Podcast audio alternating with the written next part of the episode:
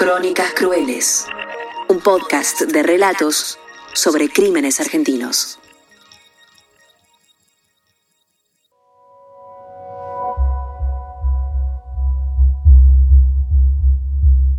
Ramón Ignacio González tenía 12 años.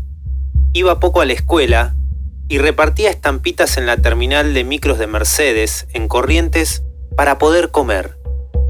Por suerte tenía amigos, en especial una chica a la que los diarios apodaron Ramonita, una adolescente de 14 años, nieta de la bruja doña Martina Ventura. Ramonita le sacaba fotos a Ramón por pedido de su abuela para que ella las guarde y después se las muestre a la secta.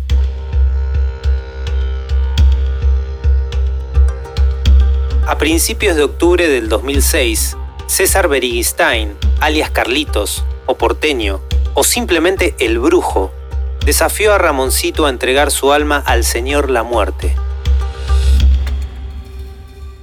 Y Ramoncito se animó.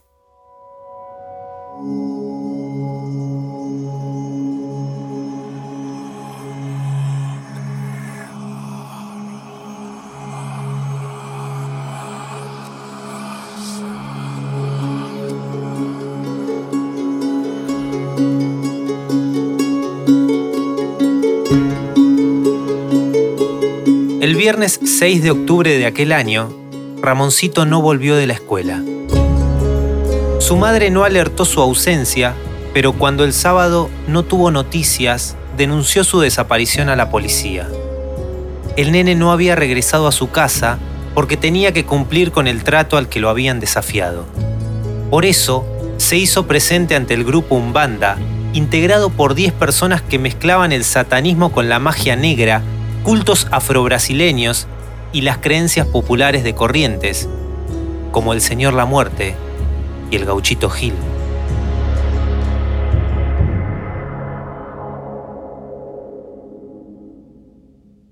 César Iván Bondar es postdoctor en Antropología Social e investigador del Instituto de Estudios Sociales y Humanos del CONICET. Egresado de la Universidad Nacional de Misiones, se especializó en la etnografía y la antroposemiótica de la muerte y el morir. ¿Cómo es el vínculo entre las comunidades en corrientes y los rituales umbandas? Los vínculos entre determinadas figuras del santoral, como el gauchito Gil, San la Muerte y la provincia de Corrientes, es claramente significativa y de profunda intimidad no solo porque la provincia de Corrientes es parte de la localización de la etnogénesis de estos cultos, sino además porque se consolidan, por ejemplo, en la ciudad de Mercedes, centros de veneración de gran trascendencia regional, no solo del gauchito Gil, sino también del San la Muerte. ¿Qué tenemos aquí entonces? Que esto hace que la población de la localidad de Mercedes, zonas aledañas, porque no gran parte de la provincia de Corrientes, posea íntimas relaciones con la memoria de estos santos, en torno a los cuales se tejen infinitas formas de relacionamiento, festividades, rituales, intercambios tanto económicos como simbólicos, imágenes votivas y ofrendas de variada naturaleza. Esta forma de la religión afro se encuentra presente en la provincia, no solo por ser Corrientes provincia limítrofe con el Brasil, sino además por los procesos migratorios y de configuración sociohistórica de su población. Ahora bien, si el interés tiene que ver con cómo se presentan las figuras del gaucho Gil y el San la Muerte dentro de las líneas de culto afro, para algunos practicantes el gaucho Gil podría ser asociado a las figuras ciganas de San la Muerte a uno de los falanges del Tatacabeira. Esto no es una opinión generalizada, pero sí suele percibirse entre algunos practicantes.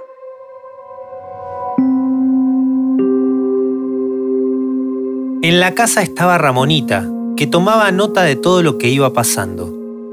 Fueron horas de torturas que incluyeron oraciones, quemaduras y cuchillos. Los presentes tomaron vino en copas a las que le agregaban algún líquido rojo con una jeringa y mientras lo bebían, uno comenzó a aullar o a gritar. Y los demás lo siguieron, bailando alrededor de Ramoncito. Después, se le subieron encima y una vez muerto, lo pusieron arriba de una hostia negra y juntaron sangre del cuerpo. Patricia, la enfermera, fue clave para que todo estuviera bajo control.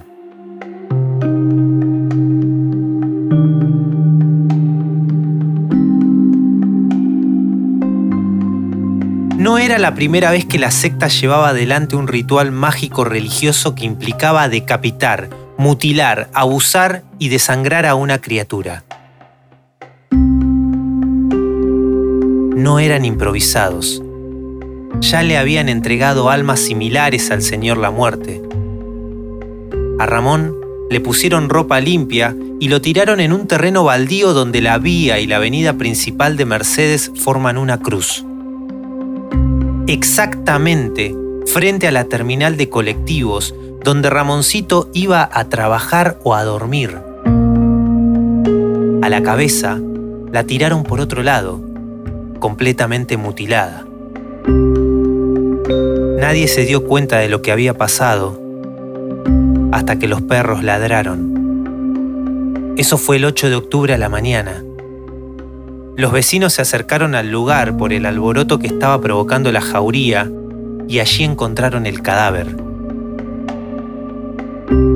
A pesar de que la mayoría de los correntinos está acostumbrado a los rituales o a las ofrendas insólitas, el crimen conmocionó a Mercedes.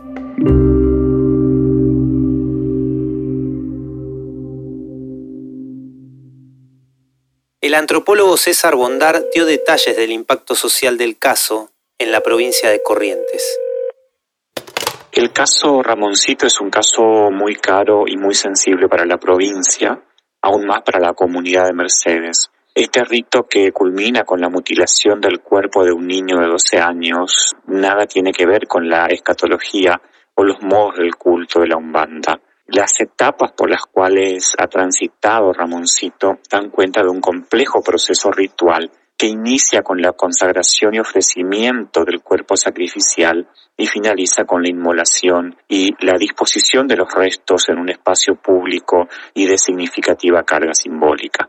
Atendiendo a, a la configuración simbólica del ritual, lo que podemos en realidad afirmar y percibir es que nos hallamos frente a un complejo proceso de mixtura, de mestización, de variadas formas de entendimiento de lo sagrado, con una marcada impronta de la demonología. Cuando comenzó la investigación, un chico con discapacidad denunció haber visto desde un escondite cómo degollaron a Ramoncito para juntar su sangre en un balde. Y hasta dio detalles del apodo de quién lo habría hecho, pero la justicia desestimó su declaración por su condición. Mientras tanto, la autopsia demoró más de lo previsto y solo apareció cuando un fiscal amenazó con denunciar a los forenses. Ante las irregularidades, la justicia correntina convocó a otros peritos de La Plata que debieron realizar una nueva autopsia. Revelaron que a Ramoncito le habían quitado también de la cuarta a la séptima vértebra y dejaron en claro que se trató de un trabajo hecho por manos especializadas. Las irregularidades de la causa obligaron al Tribunal Superior de Justicia a designar nuevos fiscales para que se sumen a la investigación. Comenzaron los allanamientos y detuvieron a tres mujeres, la madre de un compañerito de la escuela, a una vecina y a Martina Ventura, la bruja. Las mujeres al poco tiempo fueron liberadas hasta que un año después del asesinato, Ramonita se animó a confesar.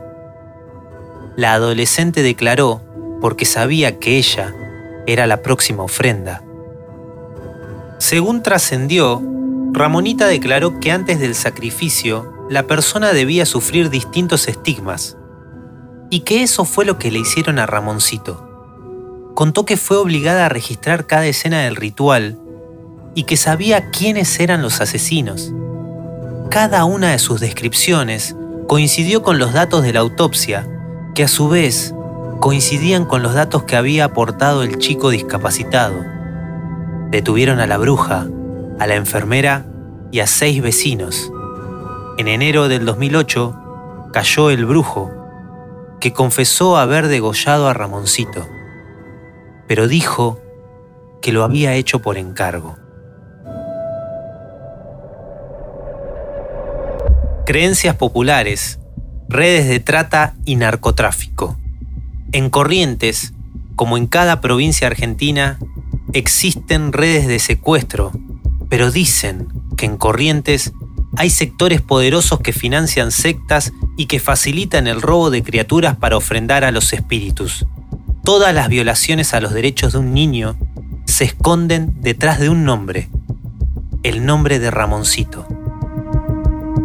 En marzo del 2011, la Cámara del Crimen de Mercedes condenó a prisión perpetua a siete de los nueve acusados. Aunque suene insólito, una de las absueltas fue la enfermera. Para septiembre de ese año, el Tribunal Superior Correntino revocó el primer fallo y los dos absueltos fueron condenados a perpetua con prisión inmediata. Pero a la enfermera Patricia ya no la encontraron. Estuvo prófuga ocho años hasta que en septiembre del 2019 fue hallada escondida en González Catán. Claramente la muerte de Ramoncito puede constituirse con el tiempo en un puntapié inicial para la configuración de un culto. La muerte del inocente, del indefenso, que luego el sacrificio se torna poderoso y omnipresente no solo por la naturaleza de su muerte violenta, sino además porque nos encontramos ante la muerte de un niño con la significación que eso tiene en la región asociándolo a la figura del angelito.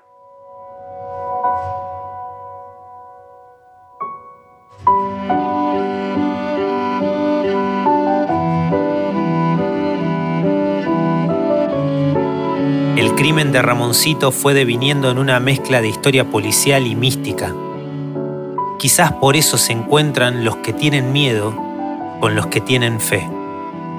En la tumba de Ramoncito no hay solo flores, sino también golosinas, regalos para un niño, ofrendas para su alma. El de Ramoncito es un caso policial aberrante, pero dentro de unos años su historia seguirá expandiéndose por el país y se pondrá en la fila del gauchito Gil o la difunta Correa.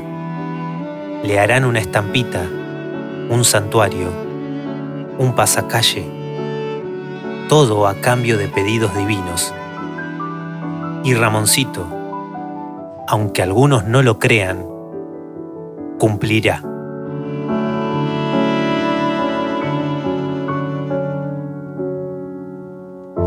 Crónicas Crueles, un podcast de relatos sobre crímenes argentinos. Este episodio fue narrado por Alan Benítez. Investigación y entrevistas, Marianela Ríos y Alan Benítez. Edición, Charlie Escalante.